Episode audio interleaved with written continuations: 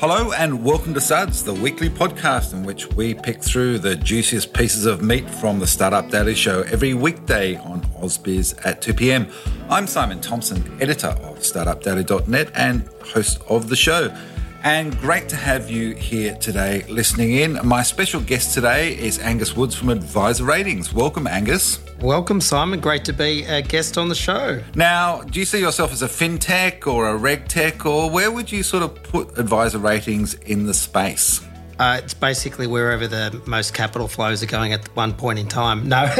well, we are going to talk about that in just a minute. Um, before we catch up with Angus and hear his story, uh, on to show this week, we're going to talk redundancies. Of course, we've gone from the big resignation to the big D notice, and we're going to discuss what's happening in tech jobs. You'll hear from Dan Brockwell at EarlyWork and Dexter Cousins from Tier 1 People. Alan Jones, our regular on the show, will also be talking about when you should be giving equity or cash to advisors. And on the startup front, we're going to meet Sidekicker founder Jackie Bull after they raised $20 million.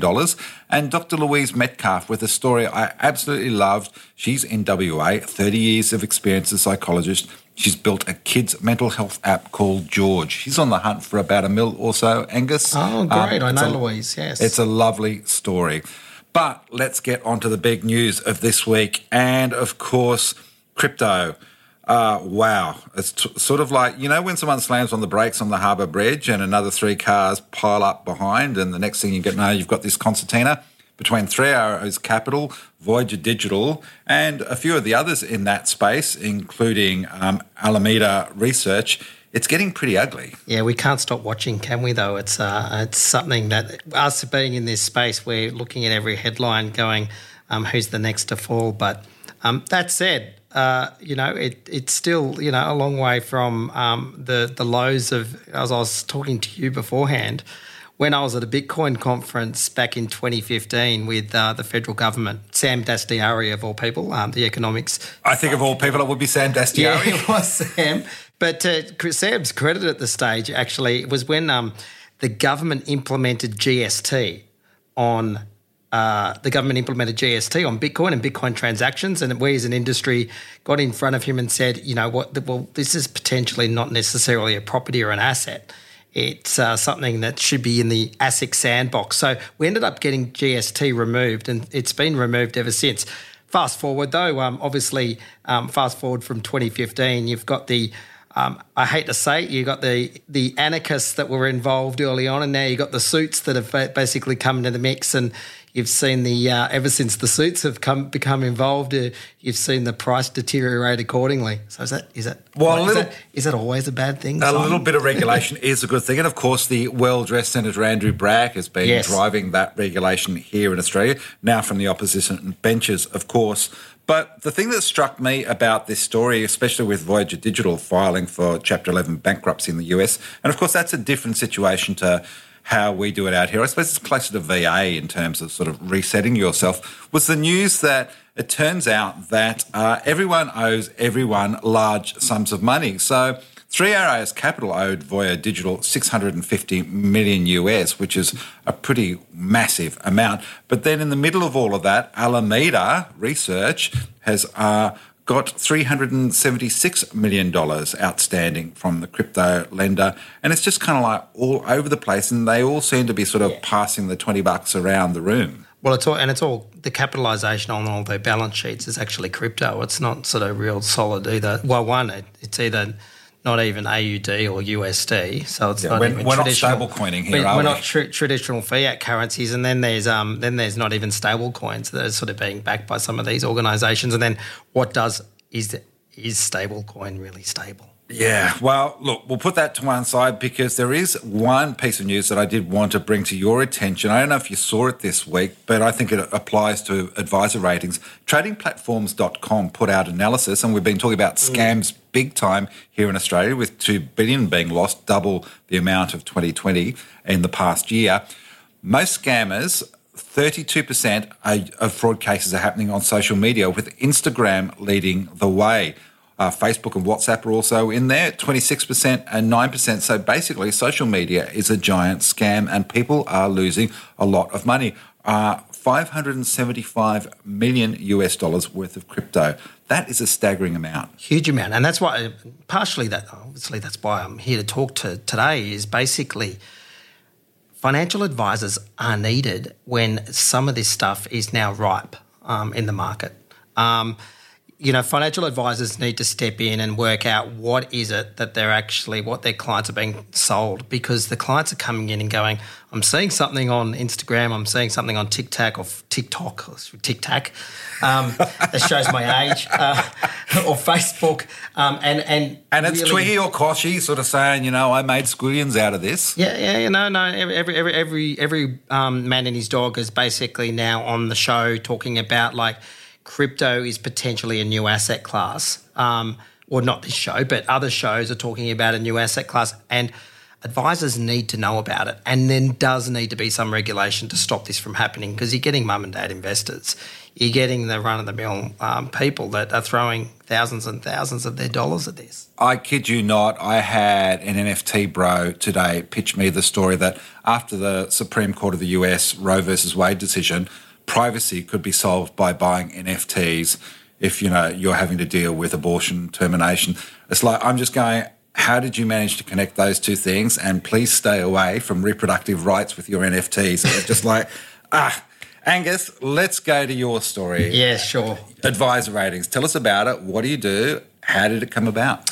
Yeah, adviser ratings, in short, it came about after the GFC. We knew what happened from the GFC. Um, a bunch of, uh, I guess, inappropriate investments uh, articulated by, you know, not just advisors, but by the groups, you know, the, the intertwining of, in, of incentives and investment commissions and the like.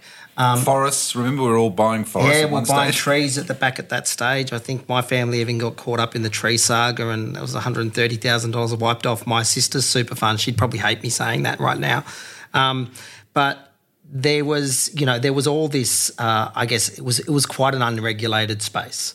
Uh, what we didn't know is the quality of financial planning that was out there in terms of what was good and what was bad. So we created a platform, and we created a platform called Adviser Ratings, where it was simplistically I looked at what was else that was working out there. So I looked at TripAdvisor, mm-hmm. and I looked at the concept of uh, rating, you know, people um, and rating professionals and professions and sort of brought those two together. Um, and that's where um, Adviser Ratings was born. It was basically a central repository where people could actually start to create a, a, a way to communicate their proposition and how it's different from everybody else out there. And of course, we saw in the Royal. Commission that there was probably too many too closer links and conflicts of interest around who was providing financial advice and who was benefiting from that. Yeah, and we, we've we've been advocates for for some of that regulation. I think there was a little bit of overkill.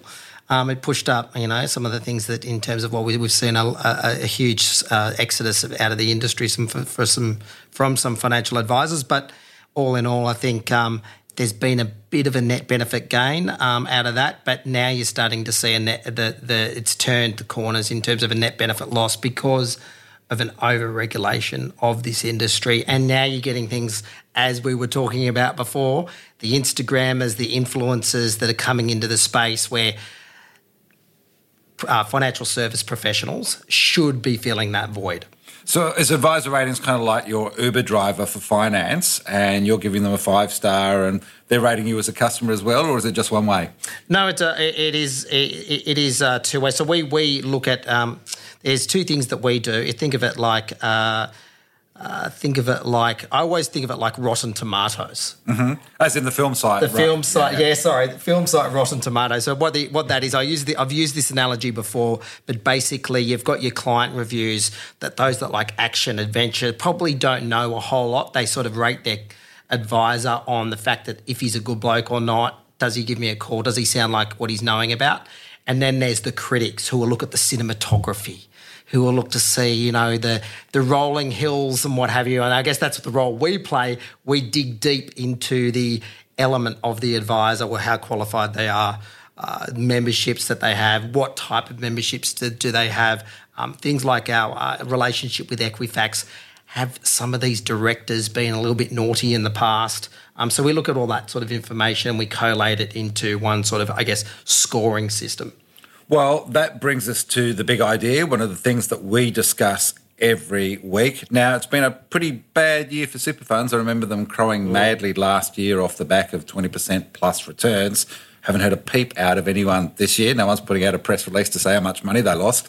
But uh, we're going through this massive shift. Of course, we're seeing it from a tech point of view with there are apps where you can buy shares not just here, but in the US and around the world.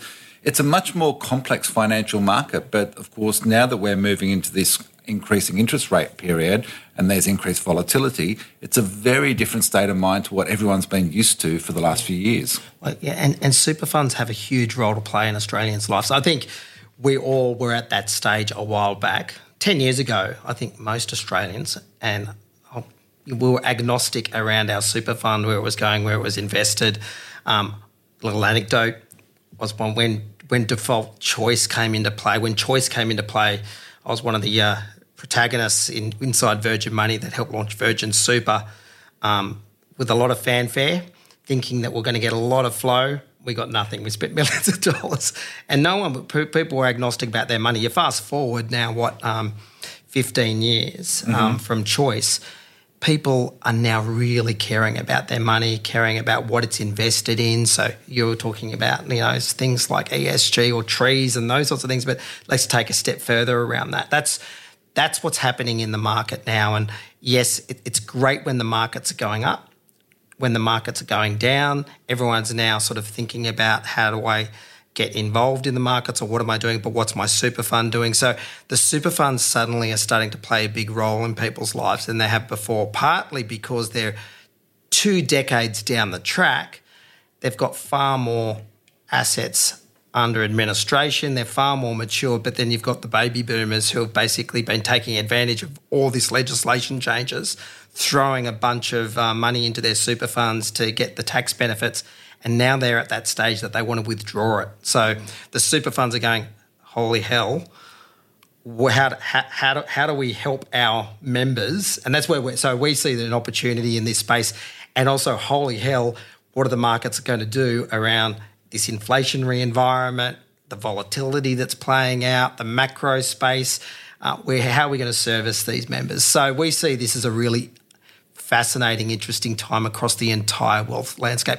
And you got millennials now that are sort of uh, on the sidelines that had could dip their toe into the supermarket, get ten thousand dollars out, you know, have a bit of a play, buy a new television, um, stimulate the economy. Um, I shouldn't. I shouldn't be so naive. I'm sure. I'm sure. I think the, the, data said that a bit of that was going on. You've just painted this picture, though, of basically a boomer-led QE program yeah. over the next few years as they all start pulling their super out and spending it wherever and however.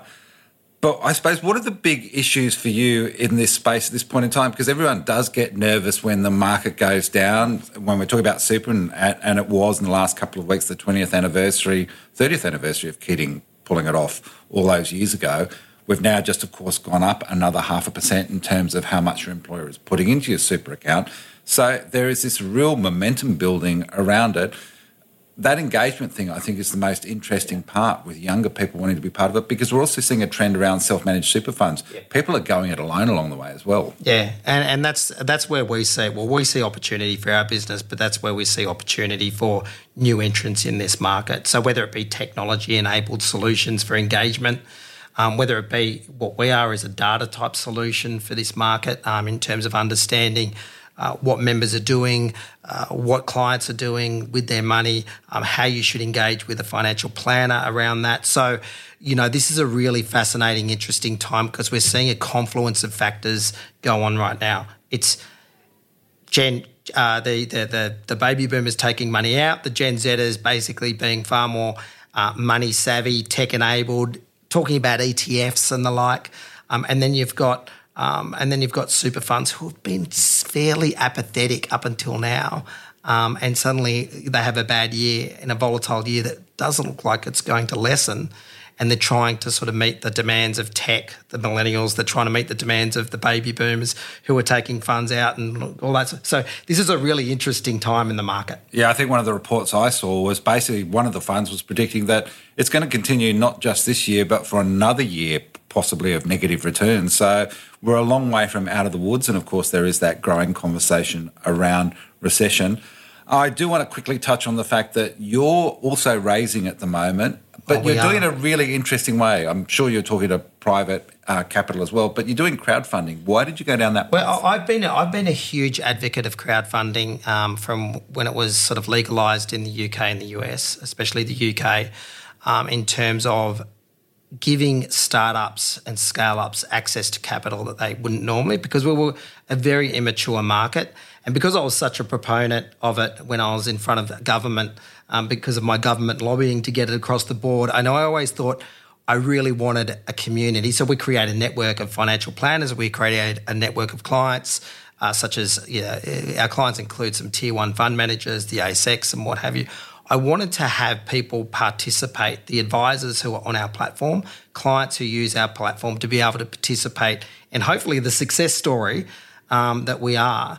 Um, and that's so I've I've always looked at um, I've always looked at crowdfunding as a mechanism um, because I am an advocate uh, for for giving uh, consumers and advisors access to different forms of investments walking that talk. And if you did pull your money out of super, you can stick some of it into adviser ratings yeah. on the Birchal platform. And, and, and, I think, you know, the, the, protection mechanisms are there in place for retail investors, you know, the $10,000 minimum. Do you agree with that number? Because we do have some debate and discussion around that. Do you think that's the right level for it? I'm, I'm, I'd love for it to be more, believe it or not, because I am raising it for it. But no, I think for protection for, for retail unsophisticated clients, I think that's probably about right. Um, mm at the moment. Because you've got to have two and a half mil to qualify to be a sophisticated. I'm putting my fingers up in quote marks yep. at the moment. Uh, th- those levels are, are, another matter. So that level around what's called sophisticated, um, I think that does issue. need to change. Yep. Um, okay. We'll pursue this a little bit later. I'm going to get to our guests on the show this week and start with one of the regulars, Alan Jones, who is currently the Fishburners interim CEO. Of course, he's from the venture capital firm M8 Ventures as well. Entrepreneur, wears a million hats, writes a column for us every fortnight, and then comes on the Startup Daily Show. The theme this week, and I think this is an interesting one that you perhaps grapple with along the way do you give your advisors cash or do you pay in equity? This is the discussion he had on the show this week. Angus, what's your view? Cash cash on the knob knocker every time? Yes. Yep. Mostly. Because here's what Alan had to say about this. It's quite a long answer because Alan gives long answers, but he kind of covers all the bases. He runs all the way around the diamond in answering this. Here's what he said Generally speaking, it's generally not a good idea to offer anybody who's giving advice to the business or performing a service for the business who's not an employee equity in the company. The main reason why we give equity to employees in a company is that we're confident if, if we can keep them in a job for a period of time, um, that that equity is going to become worth more to themselves because it's worth more to the company because of the contribution they make to the company over time. And we have mechanisms in place in an employee share option plan to make sure that if that person leaves the company, that, that we recover most of the equity that, that has invested in that time. It's more complicated to do that with advisors, but there are other really important reasons why it's it's not a great means of exchange. So most of the people who'll be offering you advice run cash flow businesses. You know, so mm-hmm. if I'm a marketing agency or an advertising agency or a law firm or an accountant, my whole business is, is set up to invoice clients and have them pay me and get it back. It's difficult for them, not impossible, but difficult for them to have another set of clients who are equity clients. These are clients mm. that I'm helping, whatever help they need, and perhaps over the next three to five, ten years, that equity might be worth something to my business. If I've only got 38 working hours in the week and I'm looking at do I serve my, my cash flow clients or my equity clients, in times when times are tough, it's mm. difficult for those professional services firms to go, oh, let's do something for equity company because they've got to keep the cash flow coming through to keep all of their employees paid. So that's one really good reason. The bigger, more difficult reason to grasp that only becomes obvious later on is that even with the best of, of, of, your interests in mind, those advisors are generally going to start to deviate in their estimation of the worth of the equity that you've given them. Mm. You're generally going to be thinking that the worth of your company is up here, and the longer your relationship with them goes, they're going to be thinking it's more around here, and you're going to be going up like this. And and the thing, especially with, if it's your accountant. yeah, and the, and one thing that we've all learned from from from from crypto, from all of us experimenting with crypto, is is that you know for anything to be worth something, you have to be able to find a, a buyer for what you want to sell. Mm. You know, and and you know on, on a crypto exchange, there are many many more buyers for for, for the, the crypto that you hold than there would be if, if, if I'm your marketing consultant or if I'm your uh, person helping you raise a round um, and you've given me some equity in the business and, and, and, and I now want to sell back to you. you know? yeah. Generally speaking, we're, gonna, we're not going to be able to agree on a price, which means I'm going to be stuck on the cap table I'll be on. I'll be unhappy because I feel like I've given you all of this advice and connections, um, and and and you know my equity. I've only got one person right. to sell it back to, and, and, our relationship's broken. At the same time, you're going to be thinking, I need to go and raise another round from investors. This person isn't going to invest in that round because they're not happy with me anymore. You know, and my other investors aren't going to be happy with that person on the cap table because they're just sitting there like a, a barnacle stuck on the side of a boat and, and slowing us all down difficult to dislodge, hard to do anything about. So, how about that picture he paints at the end? If you do give one of your advisors equity rather than just paying them, they're like a barnacle stuck on the side of the boat, slowing it down. That's a pretty vivid picture there. It, well, it, it's true, but in terms of making sure that you understand, you know, I look at it from the context of what we're doing, but you know, in terms of making sure that you've got those rules and regulations in place. Um, you know, you've you've got to you've got to ensure that uh, I guess the level of it, comes down to the level of influence and the level of incentive and, and those sorts of things and how much how much can a small uh, equity holder really influence the outcome. I do want to ask you this particular question because I, it's it's kind of related liquidity in private equity is an interesting. I think we're just starting to dabble. We're seeing a couple of firms that are dealing with secondary market stuff. Do you think there's an opportunity and space, especially in fintechs, um, which would require government regulation, but for us to have this private market where we're handing shares around, you know, let's say you are one of those Birchal investors on adviser ratings and you do want an exit because you want to buy a boat yep. or you want to go skiing or your kids have got school fees I think that's that's that's naturally the next phase uh, in this in this for it to mature and for it to actually continue to grow. We need a secondary market. Um, we do need a secondary regulated market where people can comfortably trade shares. Um, you know, there might be some parameters. I'm not sure what that. Uh, I don't have an answer for you of what that may look like today. Um, I've got a view, but in terms of making sure that there is some oversight. Now, in our constitution, for example, you know, it only requires board to actually sort of sign off on any transfer of shares, but there is a bit of work that needs to go through that. But um, if there is some sort of um, element that a Birchal or other crowdfunding platform can sort of fill the void, I think you'll start to see more capital come into what is now capitally constrained markets. I do think Matt Vitale at Birchal is working on that particular thing. Now, I don't know what it's been like for you as a startup founder, Angus, but the big issue, especially in the last couple of years through the pandemic, has been getting a hold of tech staff, getting a hold of developers, all those people to help build your business. And yours is a tech deck heavy business, adviser ratings.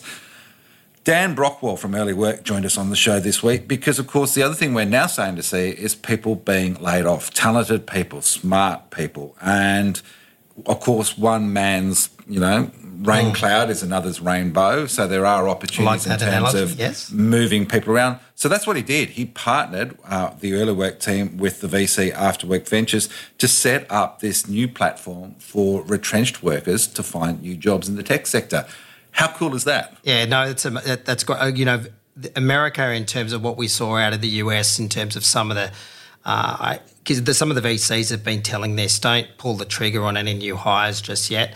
What we're seeing out of the market in the US is obviously uh, the slow in these growth companies. There's a bunch of new smart people coming onto the market. Um, and so th- this is great. They've got somewhere to go. You know, we had Volt, obviously a bunch of whole new, what they call Volters now onto the market. So you're going to start um, those high growth companies that can't get access to ca- capital you're going to start seeing the market ease a little bit, um, which thankful for companies like us, which is growing. It had, like, to be honest, it has been difficult. You know, we're paying 30, 40% more for a data engineer, for a software developer. um, they just they're just not easily accessible in Australia. Well, I did ask Dan why they did this. Here's what he said. Over the past couple of weeks, um, you know, we've woken up in kind of you know the early work community and seen you know people posting about layoff stories um, and friends personally who are super talented, you know, getting laid off from tech and startup roles in Australia. And we've been thinking about you know how to best help these people um, and realize that you know beyond just our immediate community, there are far more people affected. What we've decided to launch in partnership with Afterwork Ventures is something called Between Work. This is a free directory to help tech and startup workers who've been affected by recent layoffs in Australia and New Zealand to find their next role faster. Our thesis is that, you know, though we are seeing stories around layoffs in the media, those are a small percentage of the companies out there overall. And there are lots of companies that are still out there actively hiring for tech and startup roles. So what that means is workers who have been affected can register their details in this directory free, be discreetly and quickly connected with companies that are still hiring. And then if you're a company out there that's still looking to hire and keen to, you know, snap up some, you know, amazing talent, um, you can sign up to access that directory for free. Um, we thought, you know, between early work and after work, we both had these big communities of people in the tech and startup community, and we wanted to team up and use our network as a force for good insofar as getting people through a difficult period in the ecosystem. So, as he says, it will be a, a bit of a difficult period in the ecosystem for a little while longer. So that's why I asked him, well, is this a little bit of a rebalance? Will there be a little bit of a silver lining out of this in terms of your problem trying to find people to work? Here's what he said about that. If you asked me a year ago, you know, very much the the perspective was that you know it was a candidates market. It was super hard for you know companies to hire and snap up talent. So I do think that you know there is you know a bit of a silver lining in, in some sense for companies that are still actively hiring and are still growing quickly, that there are you know these workers who through no fault of their own um, you know, are amazing but have ended up losing roles. Um, what that does mean is, you know, for companies that are out there looking for talent, um, definitely they should be, you know, prioritizing and focusing a lot of the amazing talent that's, you know, having to unfortunately leave these companies. So that's Dan Brockwell from EarlyWork talking about the future. He's pretty optimistic. Um, are you optimistic at this point in time, going into what some are starting to think could be a recession? Um, I'm. I, I, change my views regularly on this one, Simon. I longer term, I, I I'd like to think uh, we're seeing it. Um, we're starting to see some activity. It, it, reminded me of the onset of the pandemic. You know, everyone threw their hands up, fearful, and, and mm. for, for, three not months, knowing what's next. Not knowing what's next. I think that's what we're going through at the moment. I think there are some fundamentals which are quite, still quite strong in the market. Um, there's obviously some unknowns. Recessions um, have a habit of actually basically spiraling. Um, so I don't know if it's going to spiral or if we're going to have a soft landing. And I know the RBA is trying to manage that. Smarter guys than than me, or maybe not.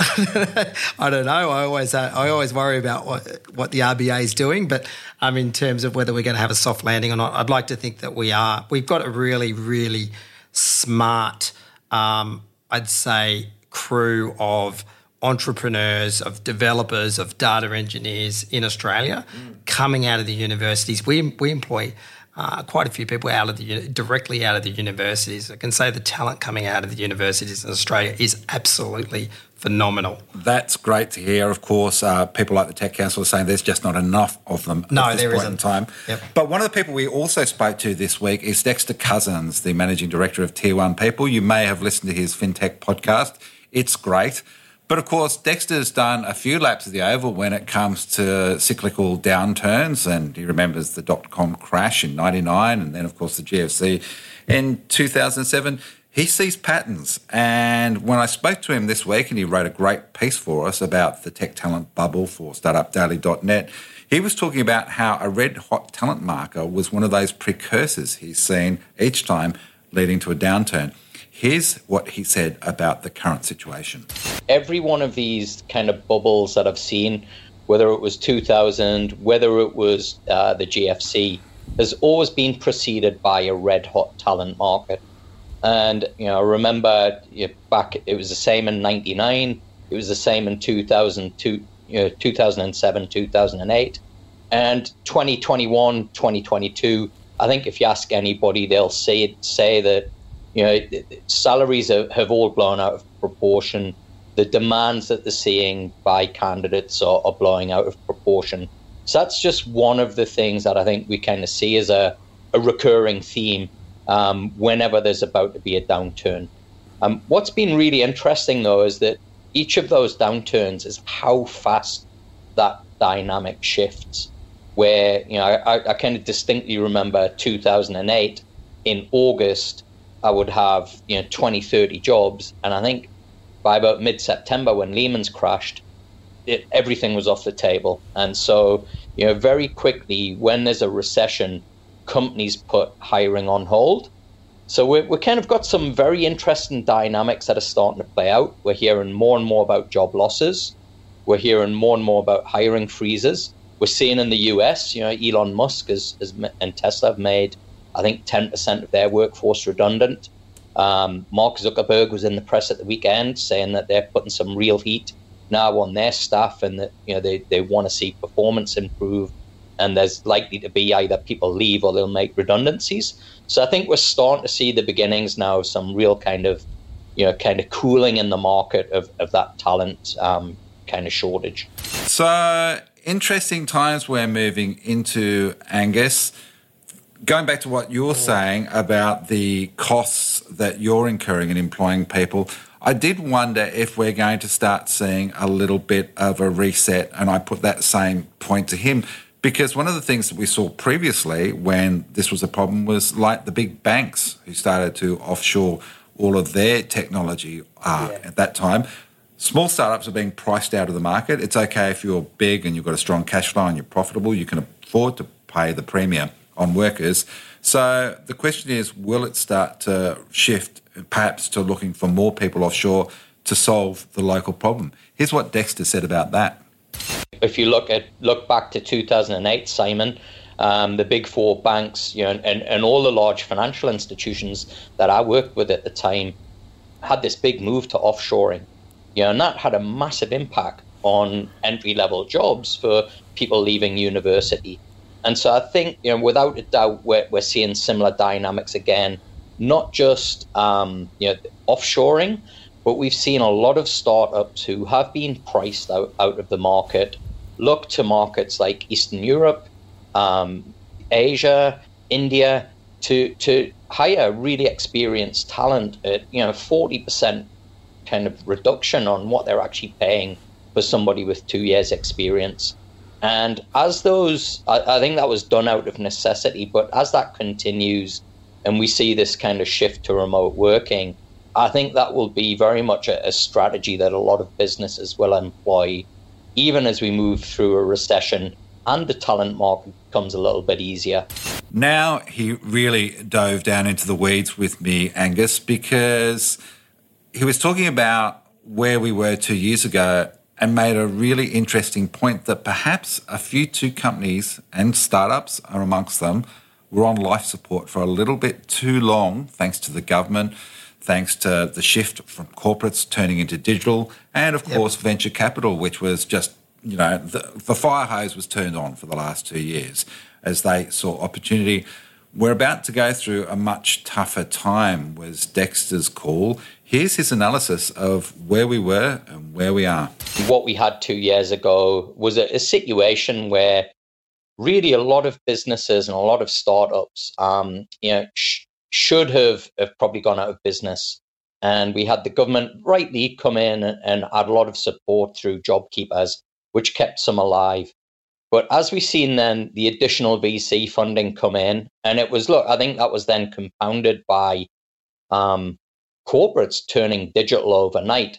We just had this massive, massive demand for, for tech talent. And you know, there, has been way too much demand and not enough supply, which is just really, you know, it, it's massively kind of bloated the, the salaries out. Now, what we're hearing is, you know, most founders are being told that they've got to have runway for the next 12 to 24 months, um, that there's not going to be much capital coming into the space, and that they've really got to control costs and get to cash flow positive as quickly as possible. So I think there's going to be some real heat you know put onto businesses, and unfortunately, you know I think we are going to see some startups not be able to to to be able to to be solvent, and we'll have to unfortunately shut their doors. So Angus, your thoughts on that commentary? Um, are you expecting... I, I, have a, I have a lot of time for Dexter. I've known Dexter for tw- 15, 20 years. So we, we, we often uh, uh, philosophize about the market and what's going and on. And, and, and I do I do tend to agree uh, with what Dexter said. Um, you know, like-minded people like to fish around in the same circles. But um, but he's very much Paul Revere on Twitter right now. He's kind of sounding the alarm. Yeah, what VCs VCs have thrown a lot of money in the last two years, and they've been telling companies go and spend it, go and hire. We don't want you to be sitting on cash on your balance sheet.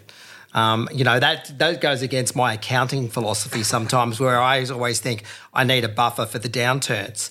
So um, it's it's I, I do think, and a lot of these aren't that a lot of these startups and these uh, innovative new guys coming out of university don't really have the history of a market downturn. So they've been spending money because they've been told to spend money, and now all of a sudden the rug's been pulled from under them. Um, and and this is what we're seeing. And I, I do think it's going to be a it's going to be a hard market for a lot of these uh, startups. Well, here's one of the other questions I asked him: uh, How are people seeing it from the founder and the talent side? He sees two very different things. Here's his point. On the founder side, I think you know there's a a recognition that hey you know, it's it's time to really focus on and and you know get get heads down, bum up, and and really just focus on you know making the the business profitable and get to, to kind of cash flow positive um, space. From the talent side, I don't think they've kind of quite recognised yet or, or can see the signs. I think you know there's very much this belief that they're they're going to permanently be working from home. Um, we're hearing from leaders that you know they're going to start putting their foot down around people coming into the office two or three days per week at least. Um, because look, it, it's getting serious, right? There's the, the, the, you know for a lot of businesses now, it really is kind of time to you know kind of hit hit the floor and start making things happen. And if they don't, uh, you know the, the outcome's not a not a positive one. So whilst I think there's still optimism, there's still very much you know there is money, there's there, there will be capital invested. I think there is a, a, recognition from the industry that there will be consolidation. So, isn't that interesting?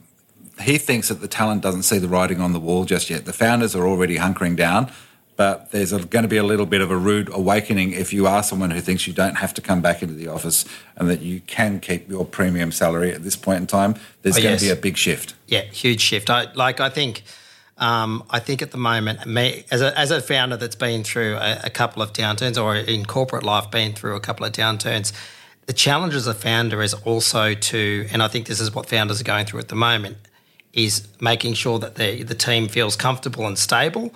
So starting to have those harder conversations is probably not on the radar for many many founders. It's more about talking uh, to their to their investors, uh, really shoring up what their strategy is, and then determining what's next when it comes to staffing. So some of those are some of them are, well ahead of the curve um, around that. Um, depending on where you are in your sort of cash cycle, uh, some are hopeful that they probably don't have to have that conversation with their with their staff probably for a couple more months, but it's coming. Well, speaking of staffing, one of the other people we spoke to this week is Jackie Bull. She's the co founder of Sidekicker. That's just landed $20 million from Seek. You can kind of see the synergies there because what Sidekicker does is it tackles staff shortages by providing temporary labour. Um, and it's got a platform to deal with all of that I had a conversation with her where I, I, along with what she plans to do with the money, and of course they want to build it out. They're in New Zealand; they can see bigger opportunities. I asked her about the shift that we've seen in terms of labour and the worker shortage over the last two years. Here's her point about that. What we've seen uh, over the last kind of six months is really a surge in demand as businesses open up and the labour shortages across the country and across New Zealand um, are really not easing up at the speed that we would have expected um, or we would have liked to see. So, what we're finding is companies that would have, you know, traditionally hired internally are turning to platforms like Sidekicker um, to supplement their labour uh, because they just can't get the volumes and the quality and, and volume of labour that they need to support the kind of the quick rebound that we've seen. Um, and that, that's kind of more recently. And over the last month or two, we've actually seen week on week increase in the registrations of workers looking for work. So that is suggesting that you know the increase in inward migration, and we're starting to see the labour market uh, ease a little bit, um, but we've still got a long way to go, and we, we expect that this is is still going to be uh, a long journey for businesses out there um, trying to get staff. So, isn't it interesting that it's not just that, of course, businesses are looking to hire casual staff as a solution, but people are also signing up for this platform. They're also paying a premium there. I think one of the numbers I saw was that up to 30% in areas like hospitality and medical healthcare uh, are part of the premium they're paying above award wages. So there are opportunities there that even employees are seeing in terms of, okay, I'll offer myself on the casual front. And I think, I suppose, in some ways, out of a couple of years of the gig economy being front and centre, people can sort of see the benefits and maybe adjust their lives accordingly. Yeah, no, I think, you know, you had Expert 360, which was one of the first uh, organisations that started to sort of commoditise that sort of gig economy, but at much at the high end level. Mm. Um, so having these firms come out, and I think you're going to uh, thematics over the next two or three years. There's going to be certain thematics that are going to play out where there's going to be huge opportunities. Um, it depends on where you are in your employment cycle, and it depends on where you are in your startup founder cycle. Um, you know, and that's what I, am going through exactly the same thing. What are the thematics playing out at the market where there's some opportunities for us as a business, but also I think there's going to be some opportunities for people that want to start a business.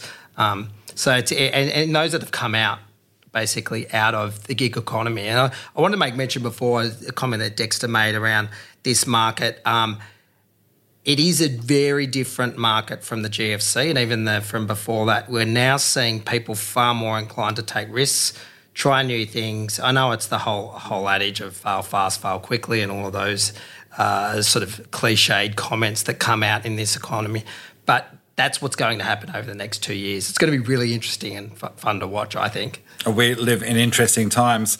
Well, of course, mental health has been a big issue, and I think my favourite guest I'm going to say this week is was Dr. Louise Metcalf. She's built this app, Gheorg. It's just had some support from the WA government, um, not too much, but enough to kick her idea a little bit further down the road. It's a mental health app for children, and I just loved it. So I asked her to explain what it does, how it works. Gheorg is a, a, brand new way to think about mental health. He's basically a collaborative approach between families and treaters.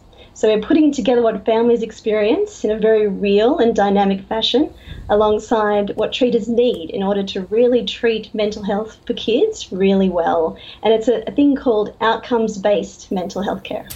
Now, the really cool thing about this was that I wanted her to tell me more. She's worked with around about a thousand kids across Australia. Talk about crowdsourcing in terms of building Gheorg into this character. So it's almost like I think Bluey for mental yeah. health in this respect. They've worked with RMIT, Murdoch Children's Research Centre, um, and it does some extraordinary things like reducing panic in kids and anxiety, and it does it really quickly, and she can see more opportunities. Here's her explaining Gheorg. Gheorg is a really super cute character. He's co created with now over a thousand kids in schools across Australia, including some in Western Australia. And he's just very cute. He's designed to be very comforting. And as a result, he really speaks to kids. And, and they do love to work with him. They do love to talk to him. And they also get to change his look a little bit and make him look how they want him to look and they get a little bit of gamification about their mental health, a little bit of really identity enforcing gamification rather than that Pavlovian response that is very strong in tech these days. And it just helps them to feel really confident about what they're learning and their progress with their mental health. So it's very positive. Now, she's in her early stage, so the important thing is I said to her, What do you need? And she does. She is looking for capital, around about 1.1 million dollars in a seed round. I am going to send her name to a couple of VCs I know because this is a project I really, really believe in. But I'll get her to explain what she's looking for. Oh, we absolutely need some capital. So if there's any VCs out there who are really interested in solving children's mental health around the world, we would love to talk to you. So for now, we are raising a $1.1 million seed.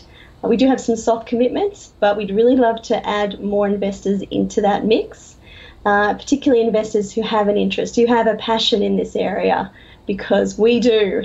And we really want to reach every kid. So we're looking for, for investors who understand that mission and who want to jump on board with that. So yes, jump on board with that. I know you're a little bit short of cash right now. You've got your own priorities there, Angus. But I wanted to. There was a story I asked. You must have these amazing stories, and she said she had feedback the very day we had the interview from a mum about how her son can now talk to them, his parents, and explain how he feels. They used to end up in fights. There were these massive family fights. Now he can manage his emotions, and it just the empowerment that this app gives kids, I think, in terms of their, their ability to know what they're doing and take control of themselves. I think it just sounds absolutely extraordinary. Yes. This might not be a 10xer or a 50 or a 100xer, but this is an idea that I just want to love and want to see roll out across the country. Well, I think these purpose-driven social ideas is is what's needed. And as a dad, you know, as a, my my five-year-old son Oscar, his name is. Um, uh, if he listens to this in 20 years' time, he'll probably hit me over the head. But um, to say you know, he, you know, he, he has this valid fear because he's seeing uh, all the floods on the screens at the moment that he's being exposed to, and we're oblivious to it, obviously, as parents. But he woke up in absolute terror the other night, and he's got this now this anxiety, panic attacks around the fact that he's going to drown in a flood. Um, oh. So you know, it's it's I, I, for those these sorts of um, these sorts of initiatives really touch home. Yeah. Um, for most of us, uh, especially ones that have got kids, and I as, as someone, um, as a founder of the financial advice community, where 50% of people, advisors, lost their jobs, uh, huge suicide rate in the industry, um, affecting families, not just the individual adults themselves, yeah, the ripple. but the impact it has across the, the entire sort of uh, the, the family network um, is huge. Angus Woods, been great to have you on the show today from Adviser Ratings. Thank you for your insights. Of course, you can listen to this wherever you like to hear your podcast, and there are plenty of other episodes. I think we're up to about 15 now since wow. we kicked this off. Uh, I have great fun talking to amazing people every week. Of course, you can catch the Startup Daily Show on Ausbiz 2 p.m. Monday to Thursday. Everyone, you have a great weekend. We'll catch you again next Friday. Don't forget to check out the site startupdaily.net. Bye for now. 四爷来了。